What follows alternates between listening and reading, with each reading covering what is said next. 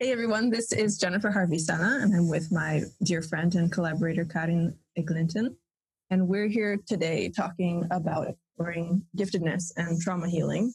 This is a topic that we don't find much out on, uh, out in the world. You don't find much literature on it.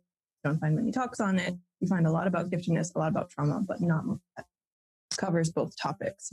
And specifically, you never find anything about gifted specific trauma. So the idea of growing up feeling like an alien, that's quite traumatic for a lot of gifted people.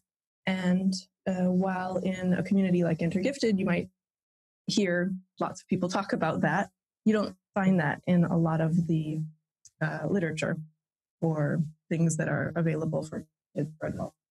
Mm. So, Karin and I have been exploring this topic together, thinking about what's relevant for our community. And today we're going to start with the topic of shame and how much shame many gifted people are carrying around in relation to having trauma to begin with. Um, having gone through trauma and not having from it yet.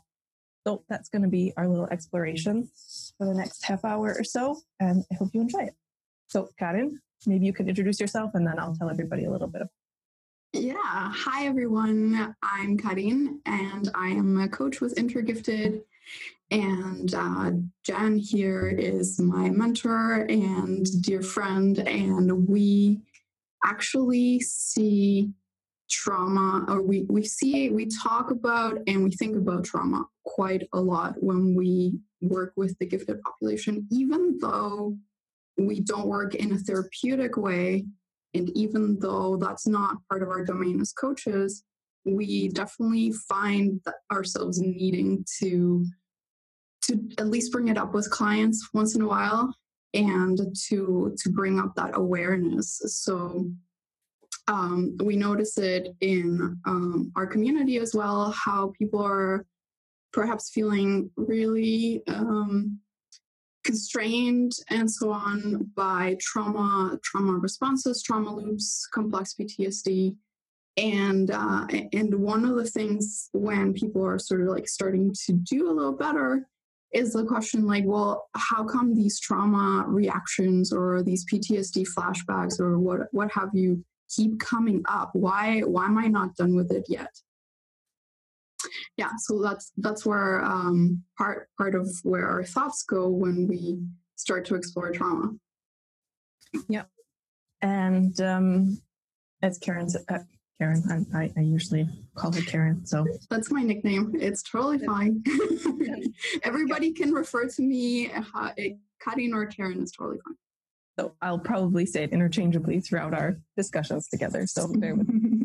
Yes. Um, yeah so as karin said um, we I, I, am the the founder of Intergifted. I'm also a coach, uh, as a psychologist, but I practice as a coach and a mentor. And um, and and working with gifted people all these years, it's been absolutely necessary for me to be well versed in trauma um, and trauma healing. Uh, and that's largely because uh, a lot of the gifted specific trauma that people have it doesn't come out in a regular context. So if a person's uh, working with a trauma specific therapist, um, it's not unless they're gifted the specific tra- uh, gifted specific therapist. It's not likely that gifted specific trauma is really going to come out and be recognized. Mm-hmm. So then the basic question is, what is gifted specific trauma? And it's like I said, feeling like an alien your whole life for a lot of people can feel very traumatic. Um, we're dependent on the system that we're born into and that is the sort of human system and the culture that we're born into. And when we feel so drastically different from the system that we're born into, that can lead to um, feelings of extreme confusion. And trauma generally happens for people in uh, situations of extreme confusion and a sense of lack of safety or insecurity. So if you're, you know, born as a gifted person looking to let's say, a non gifted majority to raise you and to guide you and to be your authorities and to make decisions for you and help you develop your own internal moral code and um, your own internal value systems and so on.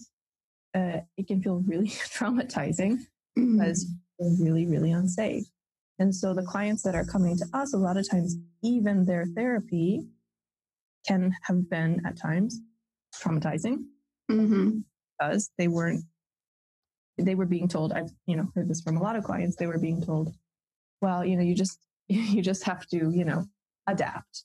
You just have to adapt to the Mm-hmm. way the world is. Yeah, so it, there's lots of versions that I, that you, you know, Jen and I have heard over time of what that looks like. In some cases, that can look like uh, misdiagnosing gifted normal behaviors and ways of feeling and experiencing the world as pathological. And in other cases, it can look like sort of like diametrically opposed uh, where the person, the gifted person, is really struggling, and then the therapist will pronounce them perfectly healthy because the high ability is helping them cope with their difficulties. So that's what happened to me when I was in my early 20s. I was studying to become a therapist, and I realized in studying to become a therapist that I had issues that I needed to deal with in order to be fully present and competent for my clients. Um, and so I went to a therapist, and I saw her for about three months. And after three months, she said, "You know, you're you're really healthy. You're mentally healthy. Um, I think our therapy is done. I, I don't see any reason that I still need to see you. And I, I remember inside feeling completely devastated. Um, I, I felt, I mean, there were times I felt suicidal at that Mm. point in my life. In a, you know, I wasn't, I didn't, you know, have a plan, uh, so to speak, but I had a lot of existential stuff that's just really common for gifted people. Um, you know, a lot of meaninglessness. It was a time that I was trying to figure out what I was going to do with my, my adult life, what I was going to do with my career. And people were pushing me in certain directions, you know, to try to fit in the normal mold. And I was like, you know, not, not interested and not, not feeling satisfied with those options, but trying to fit in nonetheless. And, um, so I was struggling with all of that. And she was saying that I was healthy. And one of the things I remember hearing her say was, well, you seem to have a really good understanding of, you know, all of your issues and what you should do about them. And I, and I was thinking, well, yeah, I mean, sure, uh, that's great. I mean, I'm, I'm a smart person, but that doesn't mean that I don't need the support. And that doesn't mean I've got it all figured out. And I struggled after that. Like I said, that was in my early 20s. And then there was a long period where I still really, really needed the help, but I was so terrified to try again. I was so terrified of not being seen again that I refused to go to a therapist for another, I think, four or five years. All the you know in the in the in the meantime doing therapy for other people. So you can imagine that. I mean, I wasn't doing trauma therapy, fortunately for people, but Yeah, but still, other than the therapy part, I could so relate to yeah, that uh, experience. i mean you know, because I've shared that with you, but uh, I worked not not in a psychology field, but in a, in an area of like holistic healing for a while, and uh, people looked up to me for my groundedness or well-being. And meanwhile on the inside i was having these high functioning panic attacks Yeah. uh, constant anxiety and not feeling like uh, whenever i did reach out for help i didn't feel like i was I, I felt like i was being looked at like yeah but you have you you you should know this. You should have understood this based on how intelligent you are and based on how resourceful you are. This should not be a problem for you Well, and I don't know if this was the case for you, but it was for me that like I I did appear to be doing really well. Mm, And I was working three jobs and doing my master's degree really fast. Uh, I had a relationship that was apparently successful, even though I wasn't happy with it. But from the outside, everybody said, "Oh, you have the perfect situation." Um, I did all of the things that people expected, and I did them, you know, extremely well. I didn't feel internally like I wanted to do them, but I did them. And yeah, I mean, so it was a very confusing situation for for me and for a lot of people. Um, I can see why they they would. I could. I mean, looking back, I can see why they were like confused. But if um, you know, gifted therapist had met me then, they would have totally understood that I was not okay. exactly. Yeah.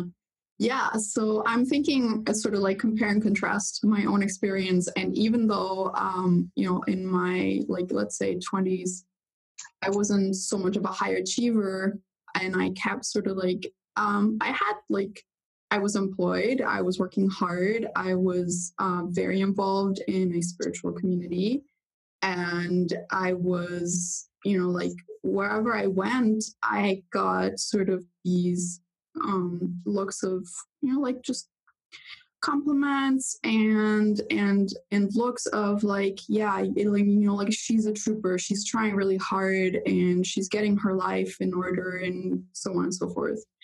I know that people also commented once in a while like why why are you such a low achiever? Like you could be doing anything you could set your mind to. And i i i didn't see it that way. Like huge imposter syndrome. I didn't think that i could you know like even survive a, a job like that demanded more than 30 hours a week of me so mm-hmm.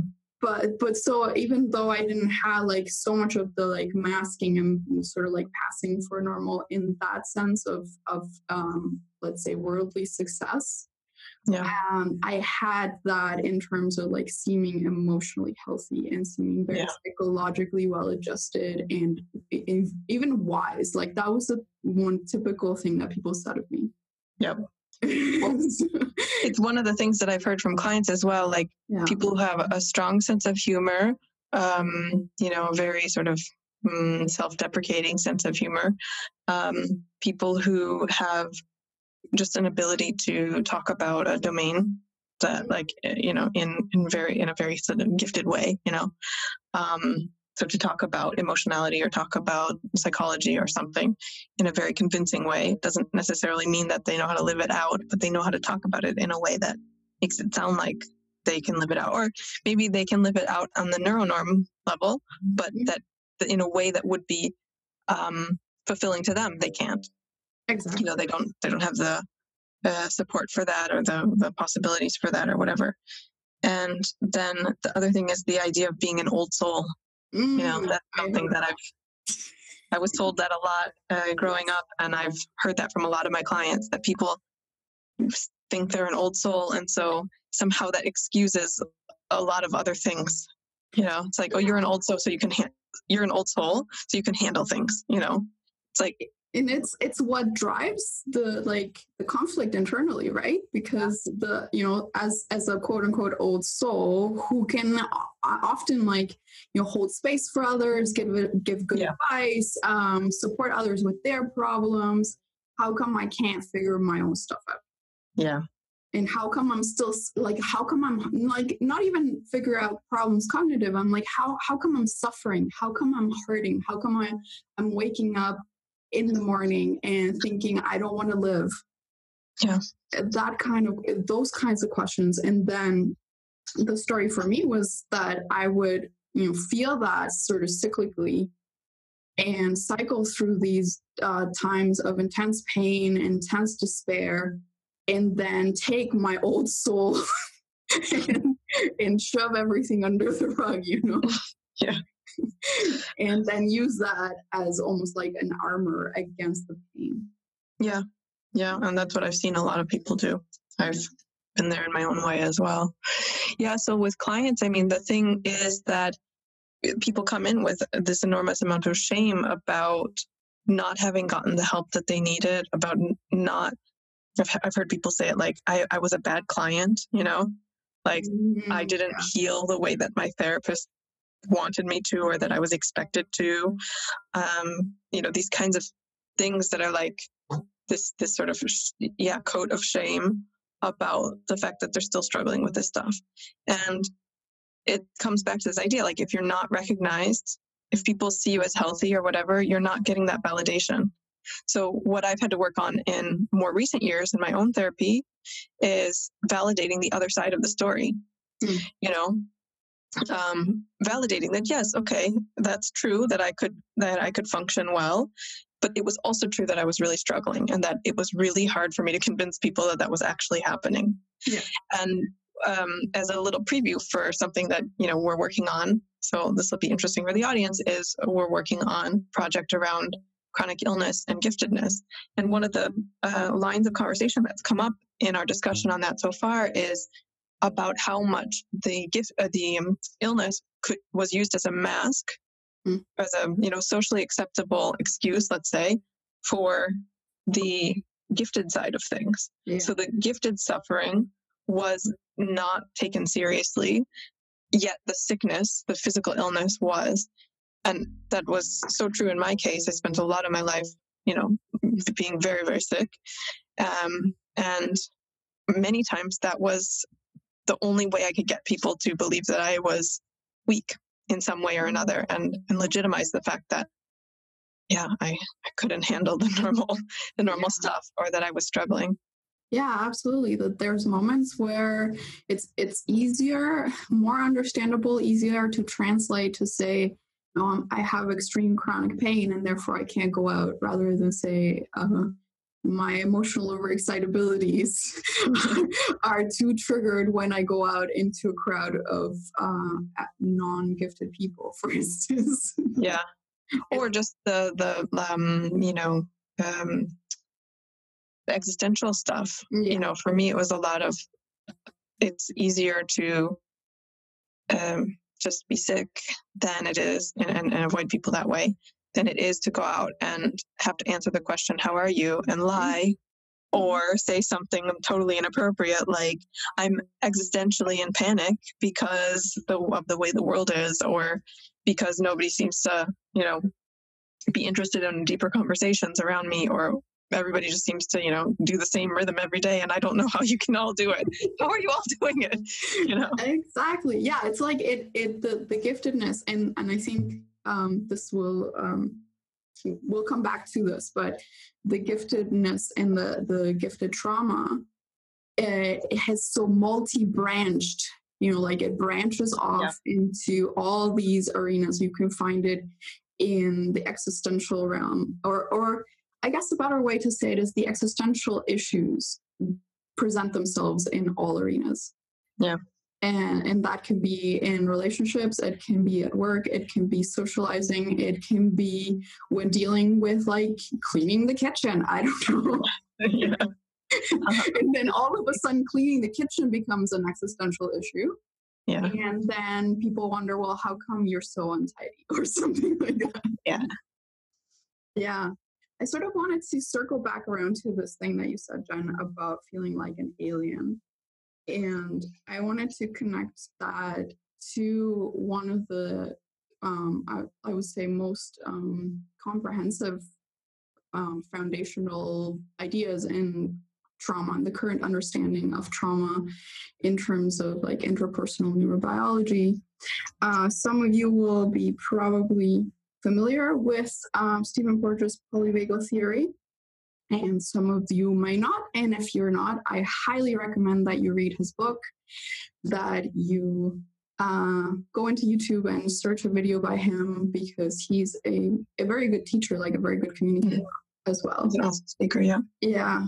And um, and so what I'm thinking about and why I'm introducing this concept is because the this neurobiological theory um, gives us an understanding of how uh, healing happens in relationship and how it, it is literally our nervous system to nervous system connection that keeps us keeps our bodies our minds our hearts our psyches running optimally. And therefore it makes perfect sense that a sense of alienation would generate trauma in all arenas of life, even the like from the simplest to the most complex. So um, to to that's an, an interesting piece for me to think about because uh, one of the things that I do work with a lot is the idea of relationship and how we connect to other people as gifted people in authentic ways. So therefore, for me, the, the question of gifted trauma as alienation from relationship comes up a lot and I wanted to bring that up also to say all these examples that we're giving about our therapist not getting it, other people looking at us and reflecting a completely different reality to us, all those things are basically creating a relational rupture saying you you know to the gifted person you are self-sufficient and you must continue to be self-sufficient in all things. And that puts our relational nervous system offline. And so the only thing left for us is to go into the trauma responses almost. It's like it's shutting down the pathway to the healthy connection. Yeah and i think i mean that would be maybe the most neutral version of it. Mm-hmm. um, because the more insidious versions, I think, are um, are are not only your self sufficient, but um, kind of your your you you should take the help that I'm giving you, which mm-hmm. you know. So it's like, don't be self sufficient. Take the help, but the help might be so very wrong, you know, so very um, misattuned to the gifted person. Yeah. And so there's that you know, there's that next level of it as well, where it's not only like make it on your own. It's like, you know, take take this. You've got to take my help, and it's going to be in this form, and this is what it's going to look like. And that leaves a person, you know, then in in a in the second trauma loop, which is like not only uh, do I not get the help, but I have to either reject this person, you know, who I might love, mm-hmm. or um, and, and reject their help, uh, or so you know beyond the act of just not getting the help i have to actually re- reject this help. Or i'm forced to take it and hurt myself even more you know? Mm-hmm. um, so there's yeah there's there's other levels of that as well i think. Uh, yeah there's many levels where even and this has come up uh, like an awful lot recently with clients. I don't know if this is it's probably like also uh, the case for you Jen the the the idea of negative attribution yeah when we don't understand where somebody else is coming from our cognitive bias will make it so that we will tend to interpret something a negative intention mm-hmm. and so when the gifted person is acting in ways where the neuronorm person doesn't understand the neuronorm person will tend to attribute a negative intention and label uh, or act in ways that imply the gifted person is is at fault or or or, or like you can continue to iterate. Oh yeah. Yeah. Absolutely. And with all of that comes an i mean an enormous amount of shame. Um, exactly. just the shame of not fitting in uh, the the shame of um, you know being forced to be self-sufficient. This was one of the big areas of shame that i grew up with which was like I guess I must have done something to deserve the fact that, you know, people aren't there for me in, in the way that would make any sense to me. Mm. Um, and, and then, you know, that would go into terrible existential stuff like, well, why was I born if this was what was going to happen and so on and so forth. And, um, and then the other thing is the shame that comes with this misattribution. Yeah. You know, the, the pe- the way that you can feel ashamed of the fact that you had to reject other people yeah. that you might love, you know, or uh, like you have to reject be- somehow or another because they're projecting onto you that you're doing this with negative intention, and you know it it it's like can spiral off in all of these different directions, in which just basically the whole system is not like attuned to what is actually going on for you.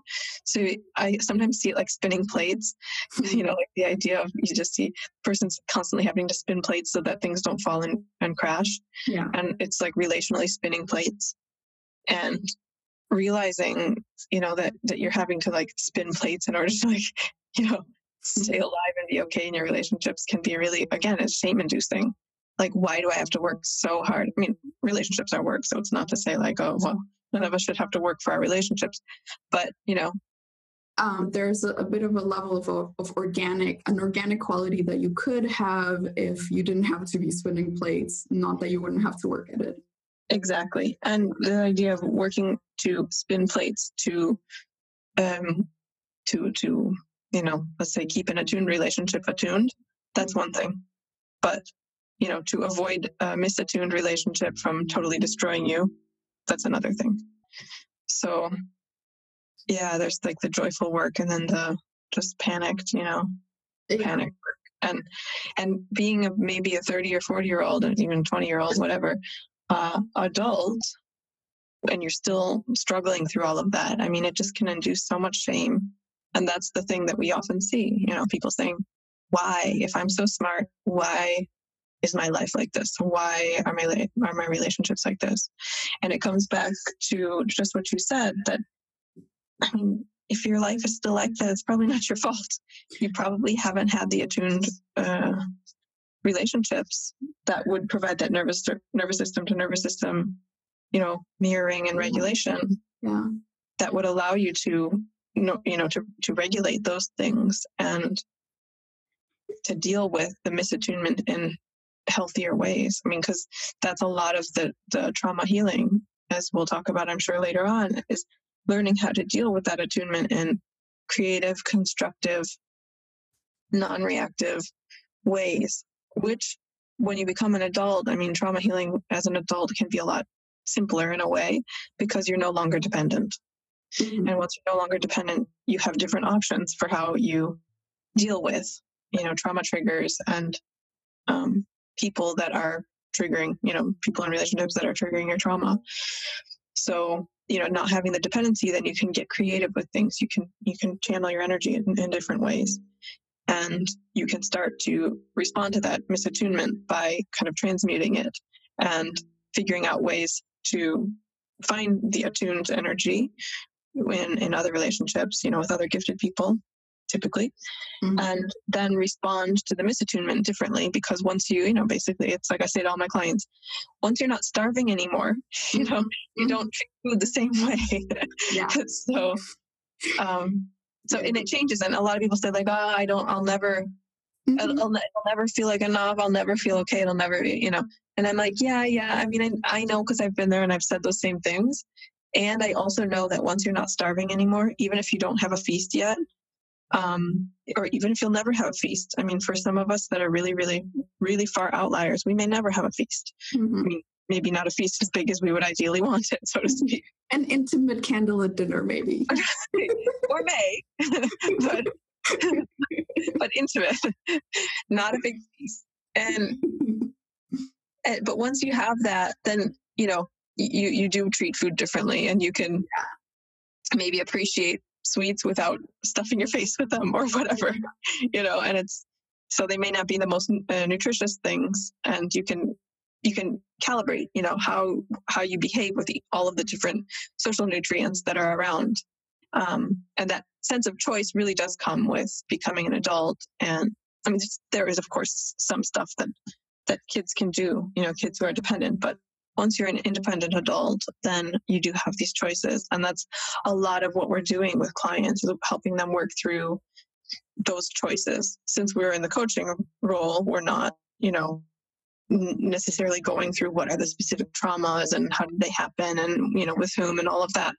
But we're kind of picking up on the feelings that are a result of the traumas. So the sense of alienation, the sense of starvation, the sense of um, you know, malnour this this chronic malnourishment, um, these themes around you know masking, uh, not legitimizing the disability any disabilities that might be present, whether that's related to giftedness or not.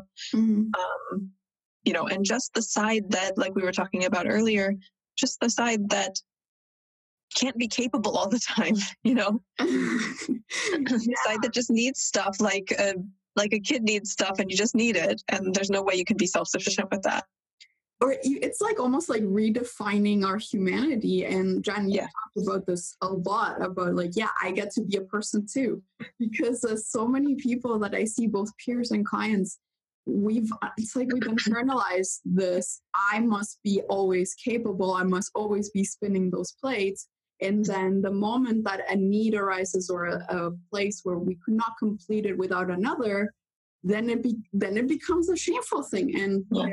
it need not be. It's recognizing that the the paradigm of forced self sufficiency is actually a trauma based paradigm, and the real thing of being human is that we need each other.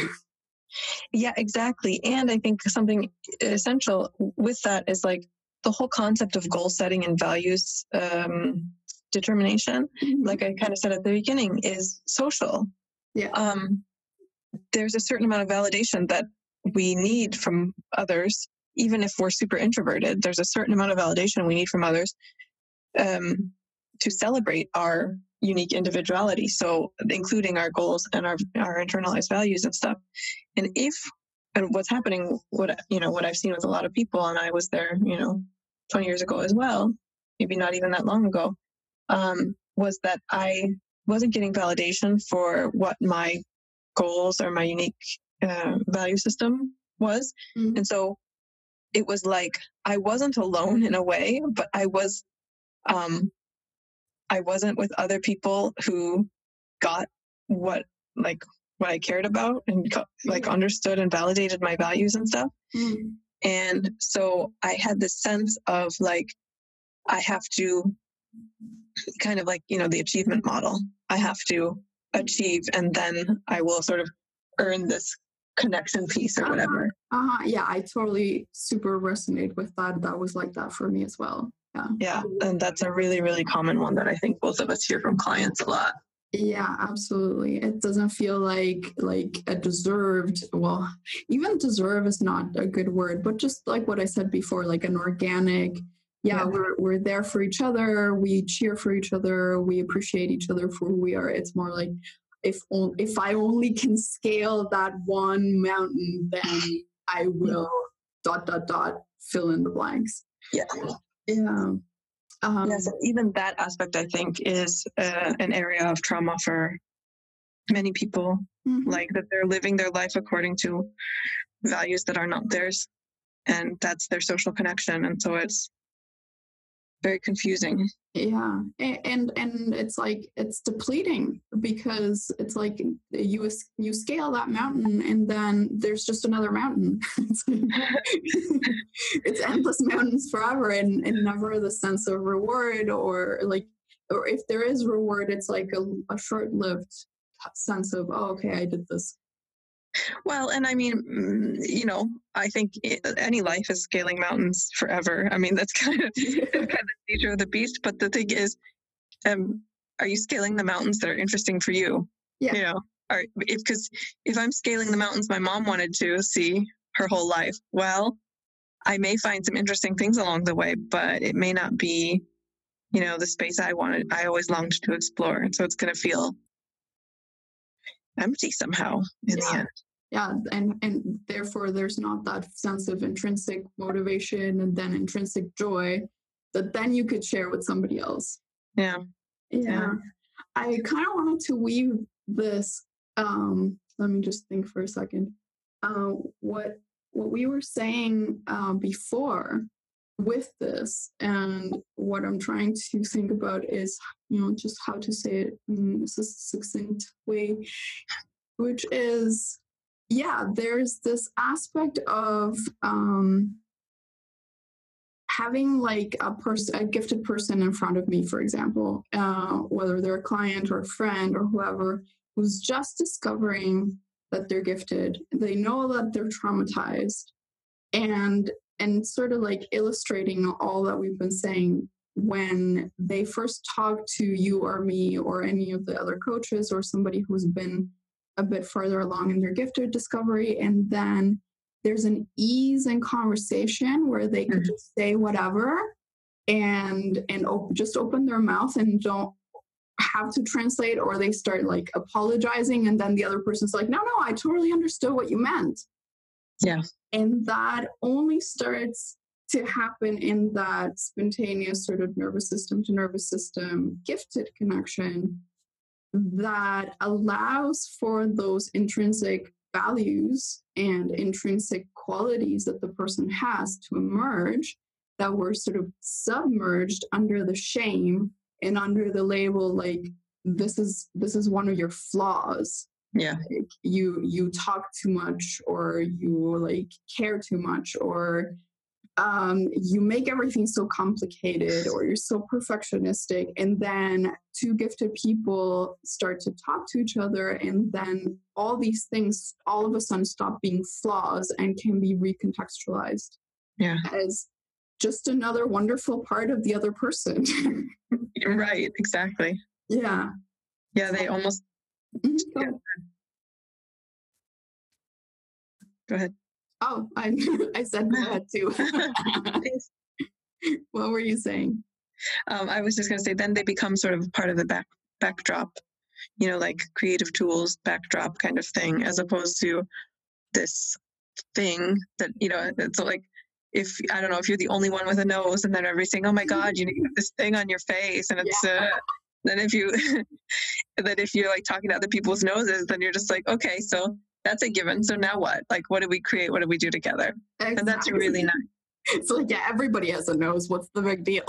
right like why are we even talking about this um, but it's very interesting because before clients uh, have that experience right? There's a cognitive piece that keeps circling around that says like i will never achieve that level of attunement. I will never achieve. And then after having the experience this is what you were saying Jen about like actually getting to have some food not starve the experience like post uh, satisfaction of that hunger is like almost like changes the whole perspective of life and what life is about. Yeah. Does that makes sense what I'm saying. Oh yeah. It's like Which that kind of... moment, even that one first moment, all of a yeah. sudden can propel a huge unraveling of how we thought life used was supposed to be. Yeah. Yeah, absolutely. And this this is exactly what I was talking about in terms of the values and goals. Yeah. It's yeah. even even the way we imagine our values and goals from the point of view of let's say being unconventional in the neuronorm world. If we're with the non-neuronorm, you know, if we're with people that reflect back to us, you know, their nose and our nose, then then it's like there's this sort of basic reality this basic reality weave that then you you just you just think okay so that's my basic and now i can build off of there. But if you're like if your goals are like just got to get that just got to get that just got to get that it's almost like you have this obsessive quality. And um there's um i mean it's it's it's like when you're starving and you just all you can think about is getting getting food. That's it's just yeah. it. So i mean I say it like like the cartoon characters when they're starving and they start picturing like a roasted chicken and everything they see. Yes, exactly. Like that. And then if you've lived like that all your life, then of course you're going to think you're surrounded by roasted chickens that you cannot reach. and right. then all of a sudden, food comes into your belly and you're not seeing roasted chickens anymore. right, exactly. And so the whole idea of like what your values are and what your goals could be, it it changes. The whole basic formula and what you have to work with, what you have to work from changes and also having the possibility of nour- you know like nourishing creative partners and stuff that also changes things. Then you're not just you know the solo creator and the solo person that just has to like power through and figure it out you know? Yeah. And i mean a lot of the stuff that we're talking about applies to some degree to some gifted people some of the time. I mean it's not everybody's like this all the time and we've all you know only suffered in life. I mean we're talking about a you know very specific experience that a lot of gifted people report but you know i'm not going to go say every person is going to have this exact thing in their life. A lot of people grew up with you know really good support. Maybe they grew up in a gifted family maybe they went to a gifted school you know whatever. Maybe they've been surrounded and so they haven't had as much misattunement as some others of us. But it's important to kind of think about where one is at you know on the spectrum and um and and you know not disqualify that there might have been times and like periods in one's life where this was going on and that can still have an effect even if the whole of one's life wasn't in this kind of you mm-hmm. know vein. Yeah yeah it's not all or nothing it can be you know a, a, season one event a series of events all our lives and that's going to make for a very different presentation in some ways but it still deserves to be acknowledged even if it was just one time. Right which which leads me to one of the areas of shame which is um, other people suffered so much. I just watch the news and see how much you know people suffer. I'm not going to complain about you know quote gifted trauma. That's absurd. Yeah you know? i hear that a lot. Yeah me too. There's a lot of shame around that. And and it it's interesting because a lot of the shame comes out of or is kind of you know in this um constellation with a lot of the shame that came from for example i was I had fun winning games, but I was, you know, always after a certain point, I was, I started to get ashamed that I would always be the winner, you know, and so I would mm-hmm. lose on purpose quite a lot to just balance things out socially. Yeah. Um, uh, you know, and and success at work and just the different things. And I, I would kind of, you know, try to temper that so that it didn't stand out so much. There was a lot of shame around just, I don't know, outrunning people, so to speak. Mm. And um, so even with that aspect, like there's that's like one star, and then this then this other star, and then the constellation comes together, and it can all get kind of mixed in, you know. Yeah. So like, oh, I mean, I'm so much I'm so much quicker than people, I, or I, you know, I have this brain and it's so much quicker than like, then I can't complain about it. Like I can't, you know, if I had maybe, a, if I was on the other end of the IQ spectrum, for example, and I was really struggling with deficits, then I would be like, it would be legitimate for me to complain. Mm-hmm. But because I have the other problem, so to speak, it's not a problem. And I should just be thankful that I have this brain. And it's like, yeah. And there's this whole other lived, real lived experience. And what I tell people all the time is like, trauma is registered in your body. So, um, whether you're like a lion is attacking you or you are feeling like your gifted needs are ignored, your body's responding. Your yeah. body does not care whether it's a first world problem, third world problem, or whatever. Your body is like, I'm not going to survive. And it responds like the body, you know, like like our animal body is pro- uh, programmed to do. So it's not.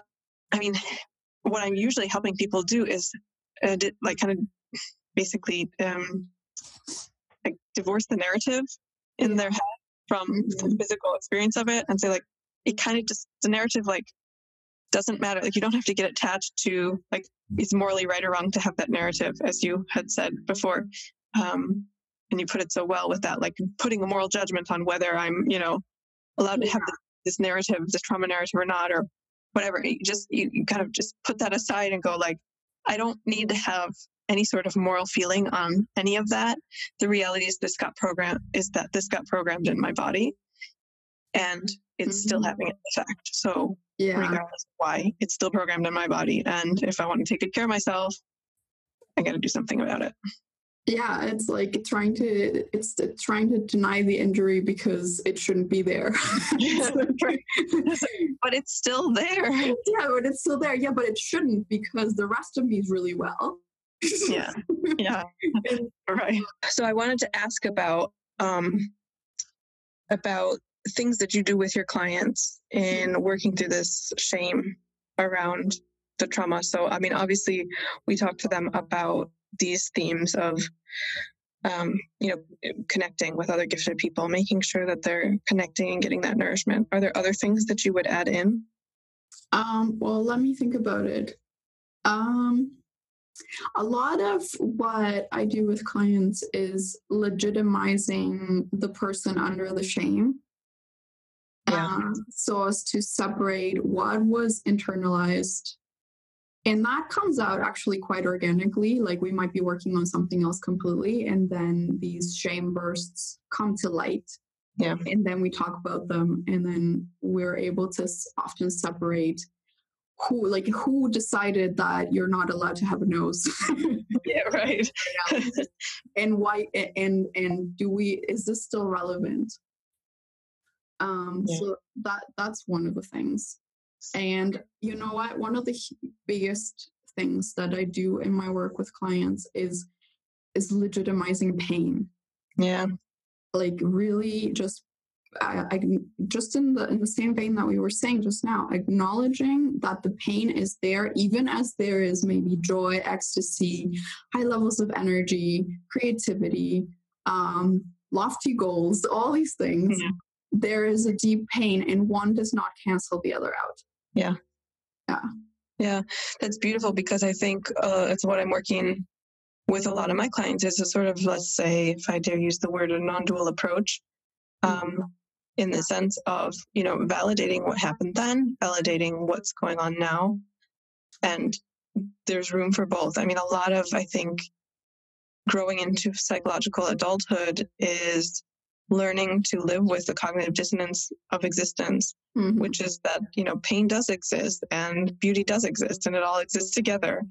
And there's a certain amount that we of, of influence that we have on that balance. And I think, you know, both you and I have done a lot of work in whatever you want to call it, spiritual, advanced spiritual development or advanced personal development Mhm. whatever take one wants to to take on that um and you know it's kind of getting to the point where um you're choosing to focus on the positive but in no way to ignore the, the negative so to speak Yeah. so bringing it all in and realizing that you know um a focus on the positive without denying the negative allows the two to blend together in lovely ways if that i mean that could sound absurd to somebody uh, listening like what is she talking about yeah. In um, holistic ways, it creates a wholeness, right?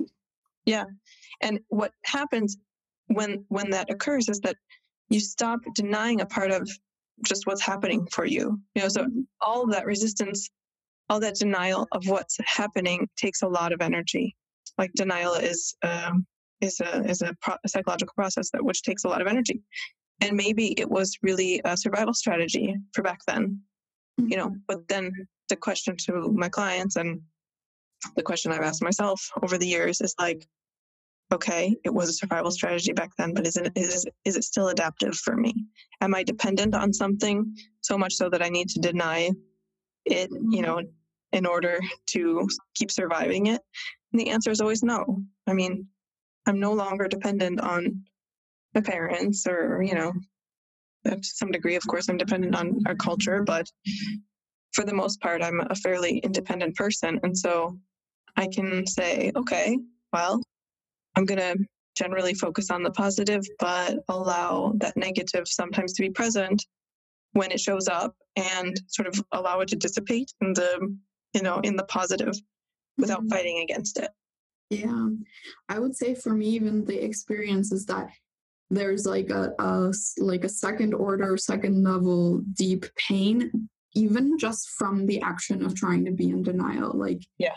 the the the moments where I have been able to really like accept a piece of my painful experience, even though I felt shame about it, there was a relief in just allowing that to be part of the wholeness that Yeah. I that it's like I didn't even have to resolve the problem. I just had to accept that it existed and it all of a sudden was like, oh, what a relief. Yeah.